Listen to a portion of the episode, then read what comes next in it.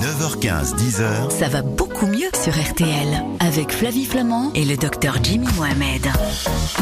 Eh bien, le bonjour à toutes et à tous. Heureuse de vous retrouver pour ce nouveau numéro de Ça va beaucoup mieux, votre rendez-vous santé du samedi matin que j'ai la joie de présenter avec le docteur Jimmy Mohamed sous vos applaudissements. Ah, bravo, bonjour, bonjour, docteur. Cette petite voix en plus, le docteur Jimmy Mohamed. Ah, vous avez vu comme je vous lance bien Ah bah ouais, je suis très content. Bonjour Flavie. Vous êtes en forme? Bah ça va et vous? Bah, Ça va très bien. Ouais, moi, je suis toujours en forme quand je vous retrouve, quand je retrouve nos auditeurs, en espérant qu'ils le soient également, car on va répondre jusqu'à 10h à vos questions santé et mieux-être et vous aider à mieux vous alimenter également au quotidien.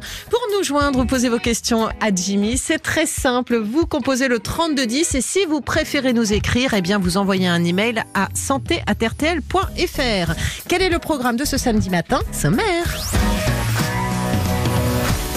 La migraine. Deux personnes sur dix souffrent de céphalée qu'on appelle migraine. Comment expliquer le déclenchement de ces maux de tête aussi violents qu'imprévisibles? Comment les éviter, les soulager? C'est le dossier de la semaine.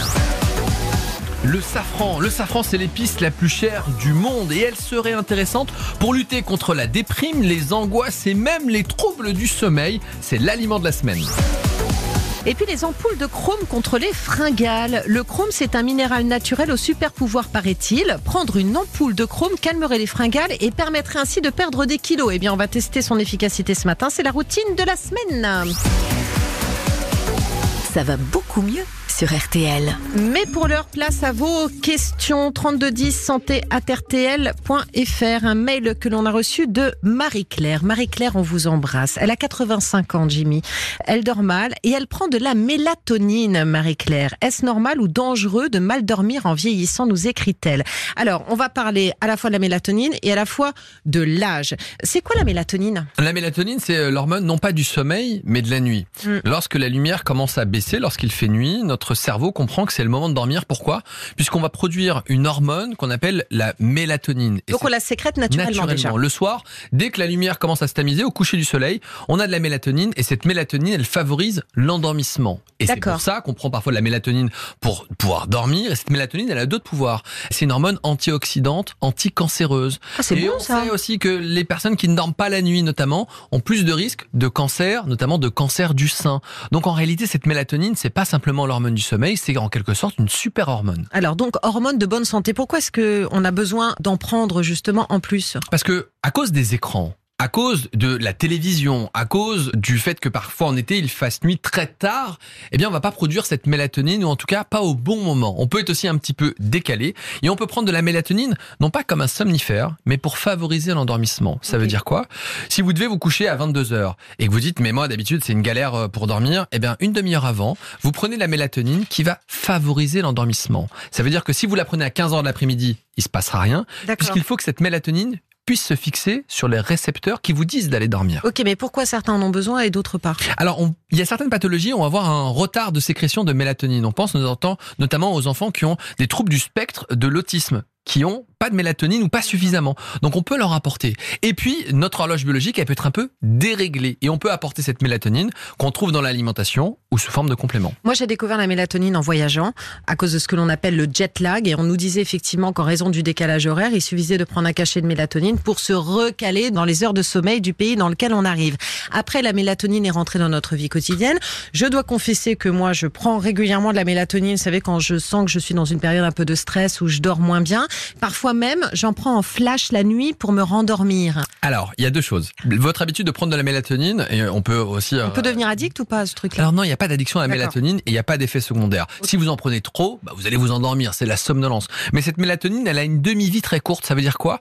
Qu'elle est très rapidement éliminée dans l'organisme. Donc en fait, il n'y a pas d'accoutumance, il n'y a pas de risque particulier et même si vous arrêtez de prendre de la mélatonine, votre cerveau va continuer d'en produire. Donc il n'y a pas de risque. En revanche, normalement, si vous vous réveillez à 3 heures du mat, vous n'êtes pas censé reprendre de la mélatonine. C'est l'hormone de l'endormissement une fois. Si vous réveillez systématiquement à 3 heures, 4 heures ou voilà, on n'est pas censé en reprendre. Même si le fait d'en reprendre bah, entraîne pas de risque particulier, si ce n'est que le réveil peut être un peu difficile. D'accord, donc on peut en prendre la nuit si on n'en a pas pris pour son premier endormissement. Voilà, c'est un peu ce que je fais moi. Eh ben alors normalement c'est plutôt pour le premier endormissement. Après il n'y a pas de règle dans le sens où il n'y a pas d'effet secondaire. Et moi je préfère que vous preniez de la mélatonine que des anxiolytiques, Voilà, que des somnifères, que de boire de l'alcool pour s'endormir, que du cannabis. Donc finalement dans une stratégie de réduction des risques, moi je dis la mélatonine, allez-y. Donc il n'y a pas d'effet secondaire, il n'y a rien de dangereux à utiliser de la mélatonine. Marie-Claire, elle demande si c'est normal de moins bien dormir en vieillissant. Elle a 85 ans, je suis un petit peu plus jeune que vous Marie-Claire, et effectivement je dors moins bien et Alors on a moins surtout longtemps. la sensation de moins bien dormir. Oui, et on a un sommeil, une phase du sommeil qu'on fait un petit peu moins. Ouais. Et on a l'impression de pas avoir dormi suffisamment. Et puis malheureusement, quand on vieillit un petit peu, il y a aussi parfois de l'isolement à 85 ans. Et en journée, si on n'est pas très actif Mm. et qu'on se couche très tôt, on va se réveiller à 3-4 heures du matin. Mais quand on regarde, j'ai dormi 7 heures ou 6h30. Mm. Et finalement, j'ai eu ma bonne quantité de sommeil. Donc moi, ce que je recommande aux personnes âgées qui ont du mal à dormir, comme euh, Marie-Claire, ou qui ont des troubles du sommeil, c'est de se coucher un peu plus tard. Ne pas se coucher à 21h ou 22h, plutôt vers 23h, voire 23h30. Car si elles dorment 7 heures, à 6h du mat, elles peuvent être en forme. En tout cas, merci pour tous ces conseils, Jimmy. Grâce à vous, on va bien dormir et je vais rêver de vous encore plus longtemps, sans me réveiller, dites donc. Oh là là, je sais même pas comment répondre. Je suis tellement flatté. Oh là là, arrêtez, vous allez me faire le coup de la migraine, j'en suis sûre. Pourquoi je vous dis ça? Parce que dans un instant, nous allons parler de la migraine avec Jérôme Maoué, qui est donc neurologue spécialiste du sujet. On parlera également du safran, c'est un super aliment le C'est safran. une super épice et un super Génial. peut-être aliment médicament. Ah bah alors, vous allez nous raconter Ça tout coûte ça. un peu cher, mais bon. Et vos questions, toujours évidemment au 3210 et à santé@rtl.fr. On se retrouve tout de suite pour la suite de Ça va beaucoup mieux l'hebdo. Flavie Flamand, Jimmy Mohamed, Ça va beaucoup mieux. jusqu'à 10h sur RTL. Il n'y aura plus de questions sans réponse grâce à cette émission. Merci pour votre enthousiasme d'ailleurs. Ah, ça va beaucoup mieux. C'est votre magazine santé et bien-être. C'est tous les samedis matins jusqu'à 10h sur RTL avec vous, Jimmy Mohamed. Vous savez qu'on m'en parle moi tous les week-ends. Ah, mais c'est super cool. Mais, Mais ouais. On répond aux questions des auditeurs. Exactement. Et moi, régulièrement, quand je fais mon marché, je me dis, ah bah tiens, c'est super, on vous a entendu avec le docteur Jimmy Mohamed, est-ce qu'il est sympa, gna gna gna. Alors je dis, ouais, bof. Eh ben, figurez-vous, on me demande pas si vous êtes sympa parce que les gens savent que vous êtes Oh, sympa. mais qu'il est fort, mais qu'il est fort, mais je l'adore. Dès que je te dis que je suis avec Flavie avant, ah, qu'est-ce qu'elle est gentille. Ah, mais vous savez quoi? Bon, bah, je vais vous C'est- dire aussi, il paraît qu'on forme un super couple. Voilà. Donc, j'espère que ça vous plaît, vous, exactement, chers auditeurs. On embrasse votre épouse, mon cher euh, Jimmy. On va se retrouver tout de suite avec Jérôme Maoué pour la migraine. Mais qui c'est donc euh, Jérôme Maoué, euh, C'est le Jimmy docteur Mohamed Jérôme Maouet parce qu'il est Pardon. neurologue et spécialiste de la migraine et puis des maux de tête d'une façon plus générale puisque tous les maux de tête ne sont pas forcément des migraines. Jérôme Maoué, bonjour. Bonjour, bonjour Alors, c'est quoi une migraine? C'est vraiment une maladie de bonne femme? Déjà, c'est une vraie maladie. Bah, c'est la ce première chose. là. Bah oui, mais c'est ce C'est une vraie maladie. C'est une Ouais. première chose et ça veut pas juste dire mal de tête. C'est Mm. une vraie maladie avec des critères et avec un handicap qui peut y être associé. Et si c'est une maladie de bonne femme, oui et non, ça touche plus souvent la femme Mm. parce que les hormones ont un rôle très important, mais ça touche aussi les hommes, ça touche aussi les enfants. Quand je dis maladie bonne femme, c'est parce que souvent, effectivement, on a tendance à minimiser la migraine. C'est une façon aussi, à travers ma question, de redonner à la migraine le vrai statut de maladie. Parce qu'il y a ce côté un petit peu, ouais, une femme a toujours la migraine quand elle veut pas faire l'amour. Donc non seulement on pense que c'est féminin, mais en plus on pense que c'est un argument pour ne rien faire, alors que la migraine est un vrai mal. Vous avez 100% raison et c'est vrai, euh, ça reste une maladie qui reste invalidante, qui peut euh, handicaper les gens dans leur vie professionnelle et personnelle. Mais qu'il faut savoir reconnaître parce que parfois on dit j'ai la migraine, alors peut-être que je n'ai pas de migraine, j'ai mal à la tête, je ne simule pas, mais comment Mm. est-ce qu'on fait la distinction entre la vraie crise de migraine et les maux de tête qu'on peut avoir en fin de journée parce que les enfants nous ont agacés euh, Voilà, on a tous un jour mal à la tête, ça c'est possible, et c'est ce qu'on appelle la céphalée de tension. C'est cette pression, cette lourdeur, ce casque qu'on ressent après une journée éreintante, par exemple. Mais la migraine, c'est pas que mal à la tête. C'est mal à la tête avec euh, des nausées, euh, la lumière qui gêne, le bruit qui gêne. Très souvent, on est bloqué dans son lit avec un seau au bord du lit pour gérer les vomissements. Ça, c'est la migraine et ça se caractérise par le, la répétition des crises. Être migraineux, c'est d'avoir ça de manière répétée. Et on imagine bien que quand on a ça plusieurs fois dans le mois, Mm. c'est handicapant. Mais ça veut dire que c'est la violence des symptômes qui nous indique que c'est une, une migraine. Mais ces symptômes, est-ce qu'on n'a pas tendance à penser que c'est autre chose quand on les vit? Parce que moi, si tout à coup je me retrouve dans une pièce plongée dans le noir parce que je peux plus avoir la lumière allumée, que je me mets à vomir, que j'ai mal à la tête, que j'ai mal au bide et tout, je vais avoir l'impression qu'il m'arrive quelque chose de plus grave. Ben, quand c'est la première fois que ça arrive, c'est pas la migraine. Parce que la migraine, c'est répété. Donc euh, l'envisager quand c'est la 17e fois, la 250e fois, oui. Mais quand c'est la première fois, il faut en effet consulter consulter parce que ça peut être plein d'autres choses. Ça peut être un, virus, ça peut être une méningite, ça peut être plein de choses. Donc, Mhm. un mal de tête inhabituel, c'est une justification d'une euh, consultation. Et puis, quand c'est répété, c'est aussi une consultation, mais là, on connaîtra probablement le diagnostic, mais il faut trouver des stratégies de traitement, de traitement des crises, de traitement euh, préventif. C'est une maladie qui est héréditaire. Si on a des parents qui font de la migraine, est-ce qu'on a plus de risques? Et si on a des enfants, est-ce qu'on peut aussi, en quelque sorte, pas la transmettre, mais euh, Il y a une composante génétique qui est importante, mais c'est pas comme le daltonisme ou autre. C'est extrêmement hétérogène et donc on peut avoir la mère et la fille qui ont une migraine, mais pas du tout la même forme, pas du tout le même handicap. Une mère qui a euh, 10 crises par mois et une fille qui en a deux par an. C'est plutôt rassurant dans des histoires familiales. Et ça commence à partir de quel âge? Les enfants peuvent, euh, vous le disiez tout à l'heure, avoir des migraines avec les mêmes symptômes que les adultes? Ils ont mal à la tête? Alors ça peut toucher l'enfant aussi. Alors moi j'en vois moins, donc euh, j'ai un petit biais. Euh, oui, ça peut toucher les enfants. Souvent les crises sont plus courtes. Elles sont très avec une présentation très digestive d'ailleurs. Mm. Bah, L'équivalent de la migraine chez un enfant, c'est ce qu'on appelait avant les crises de foie. Mm. Ils n'ont pas trop l'occasion de parler des maux de tête, etc. Mais ils s'expriment par ces vomissements, ces vomissements de bile, etc. Eh bien, c'est des équivalents de la migraine. Donc ça veut dire qu'il faut être à l'écoute aussi des enfants qui nous disent j'ai mal à la tête. On a tendance à penser que ça peut être un argument pour ne pas aller à l'école. souvent, la peut- migraine, on le voit sur leur tête. hein. Ils sont pâles. très pâles, ils sont gris, et ça se voit. Et c'est le moyen de faire le diagnostic euh, de différentiel d'avec euh, j'ai pas envie d'aller à l'école. Il y a des facteurs qui déclenchent une crise, comme vous l'expliquez, de migraine. Oui, en fait, être migraineux, finalement, c'est d'avoir un cerveau qui est un peu différent et qui est un peu plus instable et qui bah, ne supporte pas les changements. Et donc, plus de stress, moins de stress, plus de sommeil, moins de sommeil, plus de soleil, moins de soleil, tout ça peut être un facteur qui favorise l'apparition d'une crise si on a génétiquement cette susceptibilité. On a parlé des hormones. Ça veut dire que, par exemple, on peut aussi avoir des migraines durant les règles. Ça peut être aussi un. Ah, ça m'intéresse ce truc-là. Oui. Alors Ah oui, pardon, hein, Jimmy, parce que quelque tu passes que- pas par là, mais c'est vrai. Oui, Non. les règles, la ménopause, tout enfin tout. Nous, les femmes, on est euh, souvent régies justement par nos hormones. On vit des maux de tête. Eh ben oui, ben c'est la migraine très souvent. Hein. Mm. Comme la migraine, c'est la maladie de l'intolérance au changement, on imagine bien bah, que des fluctuations des hormones tous les mois, bah, le cerveau n'aime pas et il déclenche des maux de tête et euh, qui peuvent en effet pourrir la vie des femmes pendant les règles. Donc toutes les ennuis des règles, Ouais. plus les maux de tête et les symptômes qui vont avec. Ça veut dire qu'il faut dans ces cas-là prendre un- plutôt un traitement hormonal. Est-ce qu'on s'oriente aussi, vous travaillez avec les gynécos en disant bah, votre migraine qui arrive au moment des règles ou à cause Mm. de la ménopause, bah, peut-être qu'il faut pas forcément, faut peut-être prendre des antidouleurs évidemment, mais essayer de régler le problème de fond. Parfois, on est amené à faire ça, mais c'est vrai que c'est très rare qu'on ait des migraines que liées aux fluctuations hormonales. Et quand c'est fluctuations hormonales et autres euh, modifications de la vie de Mm. tous les jours, etc., bah, c'est vrai qu'il vaut mieux avoir un traitement un peu plus à large spectre que uniquement agir sur les hormones, parce que parfois les hormones c'est bien, mais parfois ça peut aussi déstabiliser la migraine. Est-ce qu'on peut aussi déclencher une migraine à euh, 50 ans? Ne pas en avoir eu pendant l'enfance et euh, déclencher une migraine à, à un certain âge C'est plutôt rare, mais ça peut arriver. Finalement, on peut avoir un matériel génétique qui est propice à cette migraine, Ouais. et puis avoir ou non des facteurs extérieurs qui le rendent. Voilà, si jamais vous décidez de devenir hôtesse de l'air à 50 ans, bah bien sûr que pas dormir une fois 8 heures, une fois 2 heures, une fois 10 degrés, une fois 30 degrés, ça va être beaucoup plus pourvoyeur de crise de migraine que si vous décidez de rester toute votre vie euh, au monastère ou au couvent. Bah écoutez, je vais plutôt aller m'envoyer en l'air dans les avions, si ça vous dérange pas. Je vais plutôt être hôtesse de l'air ou continuer mon métier à la radio. Non, ce qui m'intéresse, c'est cette idée que la migraine, en fait, c'est la maladie du changement. Est-ce à dire que l'un des premiers traitements de la migraine, bah, c'est quelque part une hygiène de vie, voire une certaine monotonie de la vie? On a des patients qui viennent en disant, bah voilà, j'ai une vie monacale, mais malgré ça, j'ai encore ça. des crises, etc. Mais c'est vrai que mon rôle, c'est de sûrement pas d'obliger des gens à avoir une vie monacale, c'est de leur donner quelques conseils pour euh, éviter les écarts, éviter de dormir une nuit 6 heures, l'autre nuit 12 heures. Ça, c'est sûr que c'est pas idéal. Mais après, c'est vrai qu'à l'inverse, si on commence à tout contrôler et être dans le contrôle, bah, ça peut générer de l'anxiété et aggraver la migraine. Ça veut dire qu'on peut peut-être avoir de la migraine durant le week-end? Parce que le week-end, on fait les choses un peu différemment, alors qu'on a tendance à se dire, bon, bah, le week-end, la migraine va m'épargner. La migraine du week-end, c'est un truc très classique. C'est des patients qui dorment plus longtemps le week-end. Mm. C'est des patients qui boivent moins de café qu'ils en boivent la semaine. C'est des patients Plus qui sont en relâche, Mm. plus d'alcool. Et donc, on cumule tous les changements. On sait, on- on sait bien qu'un cerveau de migraineux n'aime pas ça, les changements. Alors, eh ben, nous, on va se retrouver dans un instant. Mais ça va pas être un gros changement. On va poursuivre notre conversation. On va passer au traitement, si vous le voulez bien, messieurs, parce que, effectivement, j'imagine que certains qui nous écoutent se disent, Ah, mais en fait, c'est ça, c'est la migraine, mon problème. Il y a des traitements, j'imagine.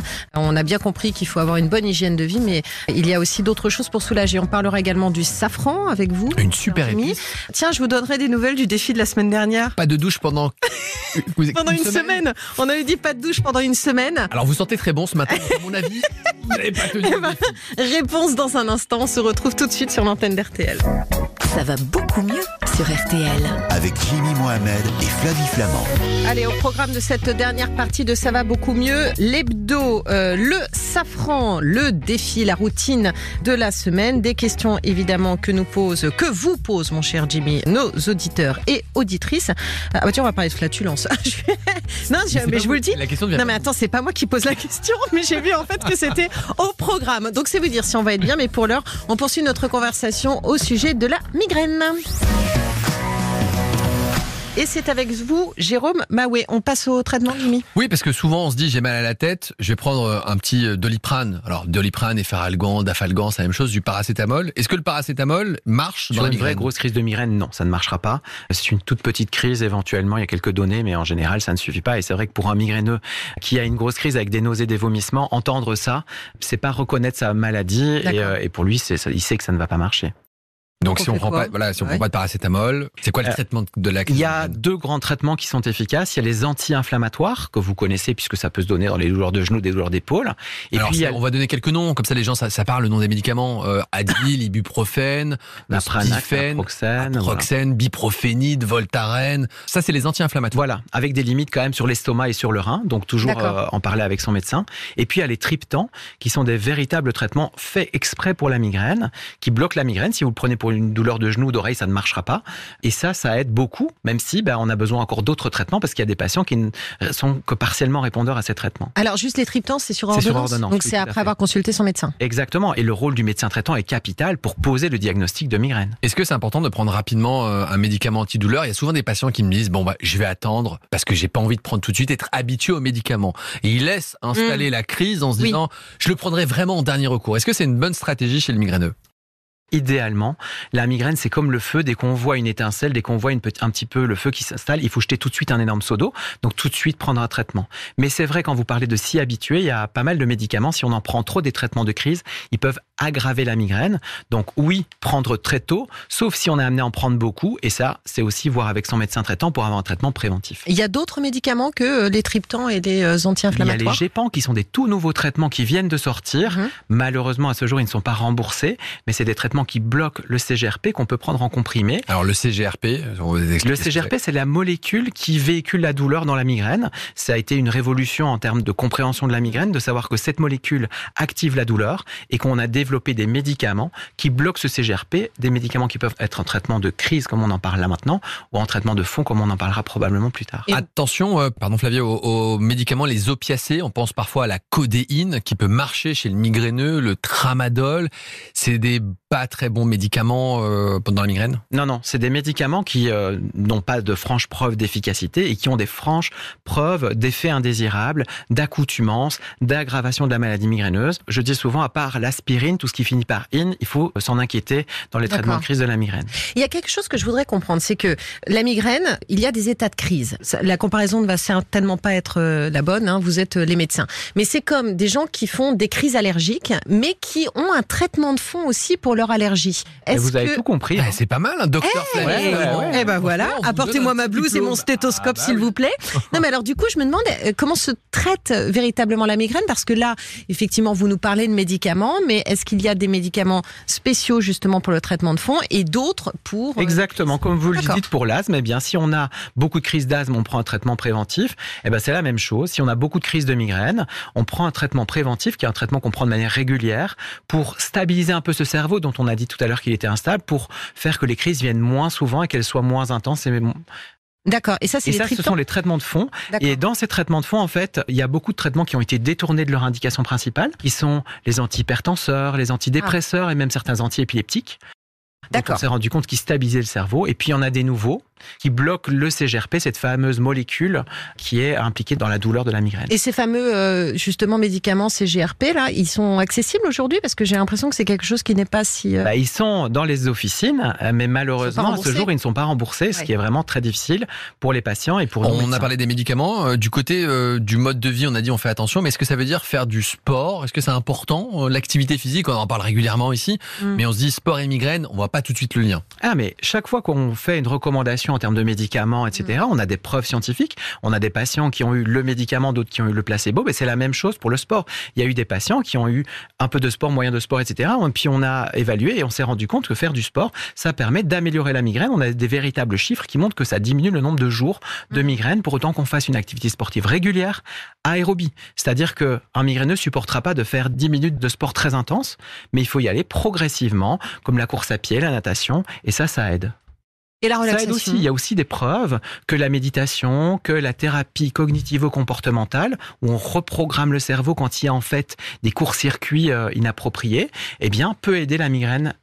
Il y a aussi des dispositifs euh, un peu rigolos. Enfin, en tout cas, on va essayer de, de, de- J'adore. bah ouais, où on va euh, envoyer de la douleur ailleurs pour tromper un peu notre Exactement. cerveau. Exactement. Il y a un nouvel appareil qu'on met sur le bras, qui s'appelle le Nerivio et qui malheureusement n'est pas encore disponible en France, qui est basé un petit peu sur les bronzés fonds du ski. Si vous vous souvenez, Josiane Balasco, quand elle tombe, qu'on doit lui Oui, mettre et l'épaule qu'on en lui place. tape sur le visage avec Exactement. C'est ce principe de le, avec le détourner- bâton.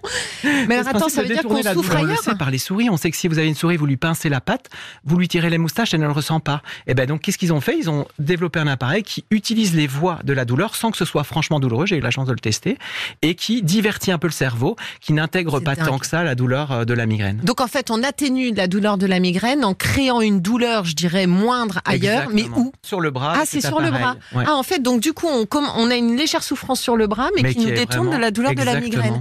C'est dingue, hein, parce qu'en fait, les études du cerveau, ça, ça nous amène loin, en fait. Ah bah oui, et puis sur les, plein d'espoir. dit, Là, hein. on n'aura pas de médicaments, donc c'est aussi une autre piste parce que parfois, vous l'avez dit, Oui, il y a des sûr. intolérances, des contre-indications aux médicaments, Ouais. et parfois ça marche pas.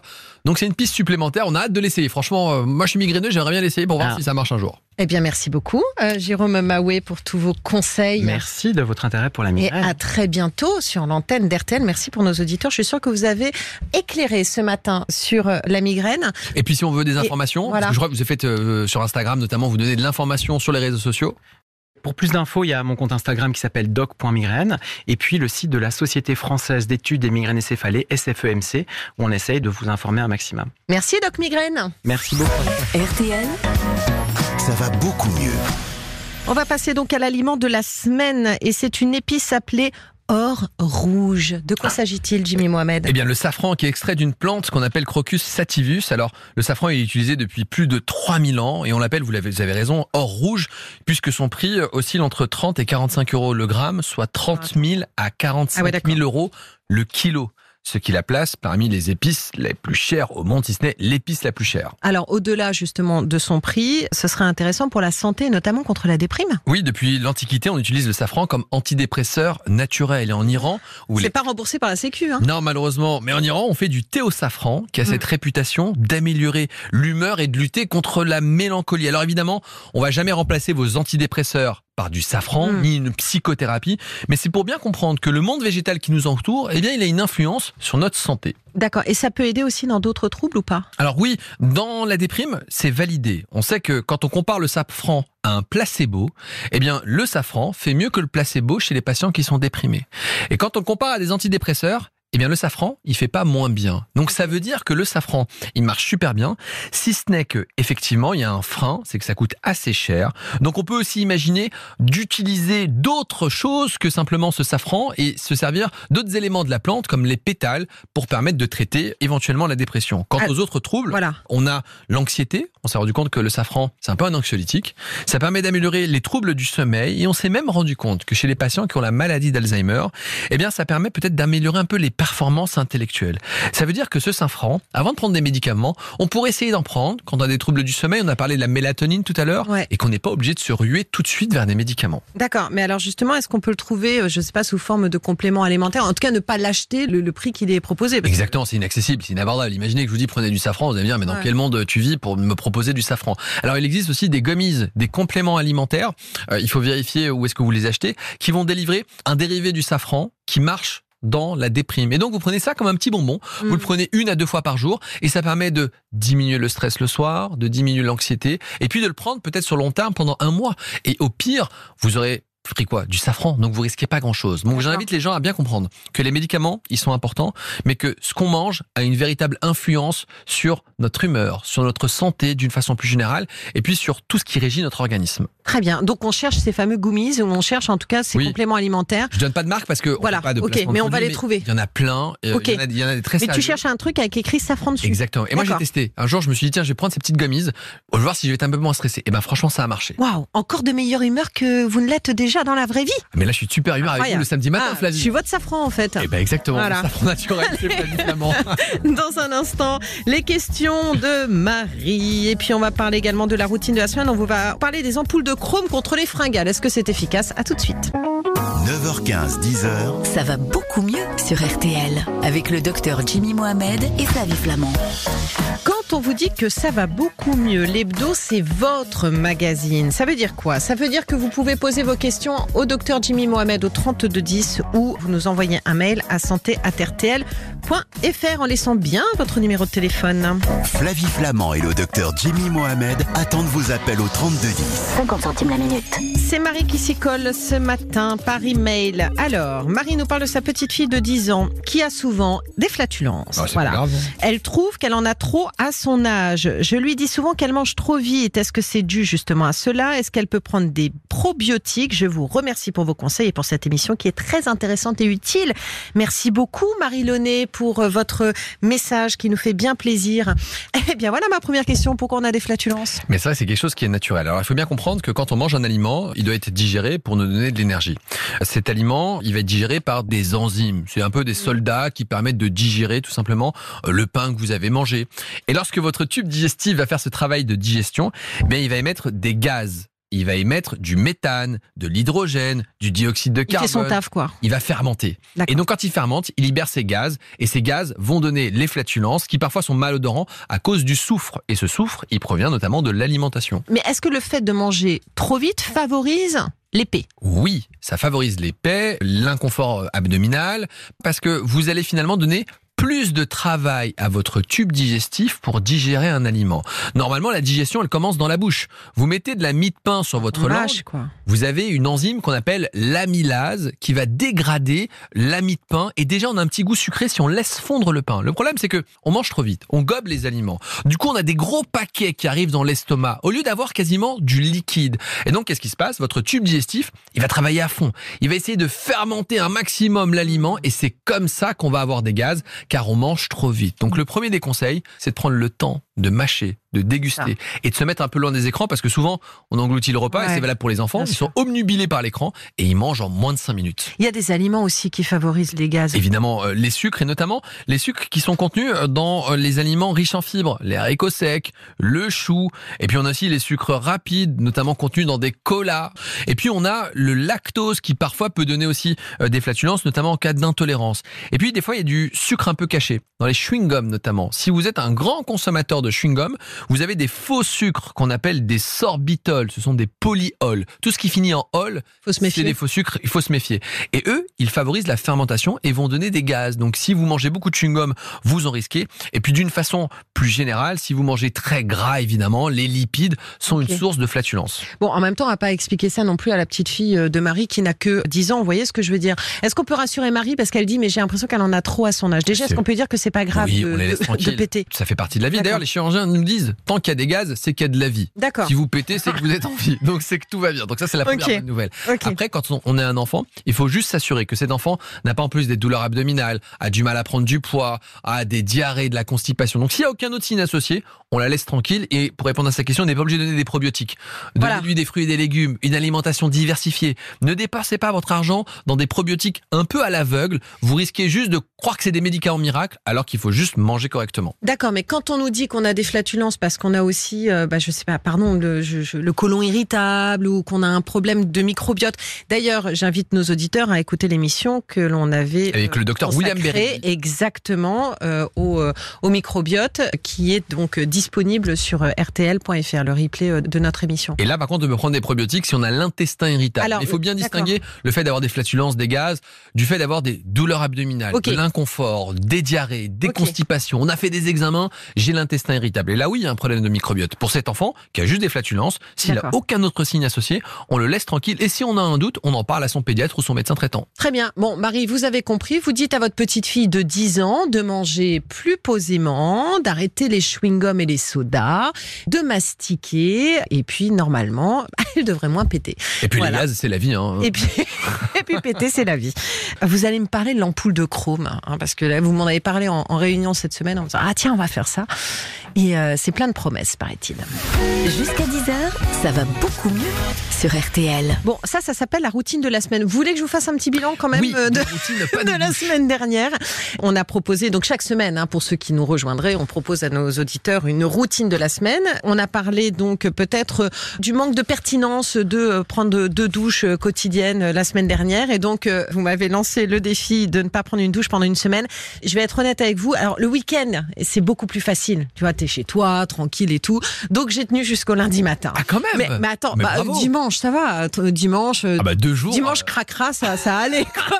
Mais pas plus loin. Donc vous avez pris passé. une douche au bout de deux jours, mais c'est J'ai pris une douche le lundi quand je suis rentrée à RTL. Mais j'ai essayé et c'est un peu agréable aussi de moins se prendre la tête avec ça. Bon, on passe euh, aux ampoules de chrome. Qu'est-ce que c'est que cette histoire? Prendre une ampoule de chrome, ça calmerait les fringales. Alors déjà, ça sert à quoi le chrome? Alors le chrome, c'est un oligo-élément qu'on a de façon normale dans l'organisme et joue un rôle indispensable. Sans chrome, il n'y a pas de vie, il faut bien le comprendre. Et ce chrome, il va participer au fonctionnement d'une hormone qui régule le taux de sucre qu'on appelle l'insuline.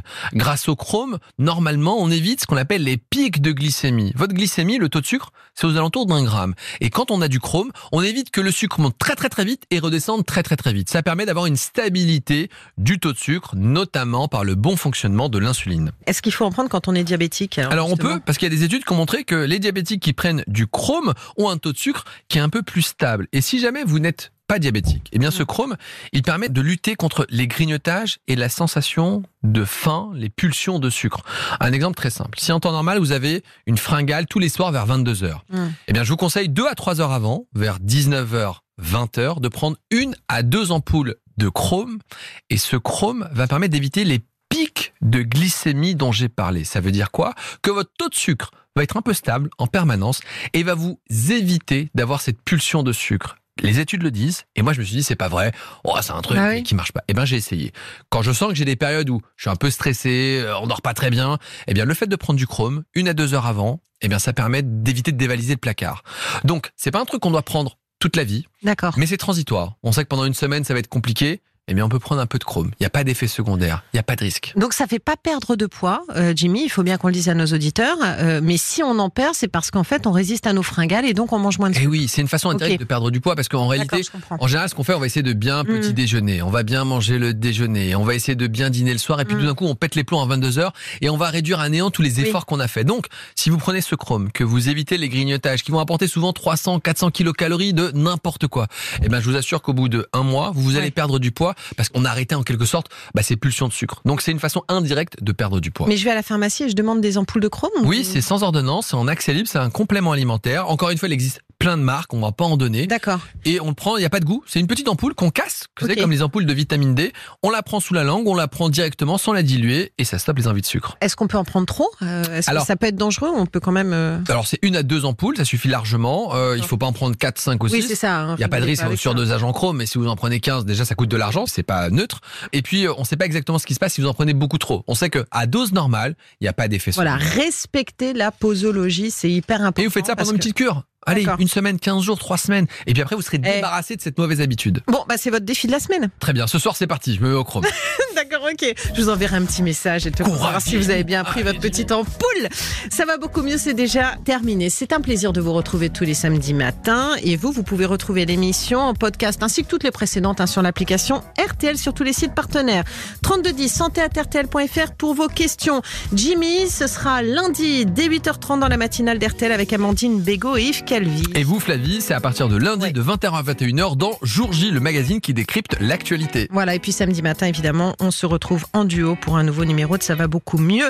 Euh, L'hebdo, juste après les infos, on crie stop ou encore. C'est avec qui stop ou encore Bah, c'est Eric Jean-Jean. Bah évidemment. Ah, mais j'ai dit, mais Christophe, c'est un piège, mais il y a pas de piège. Ouais, je vous dis de prendre bien soin de vous, de passer un très bon week-end à l'écoute d'RTL. On vous embrasse.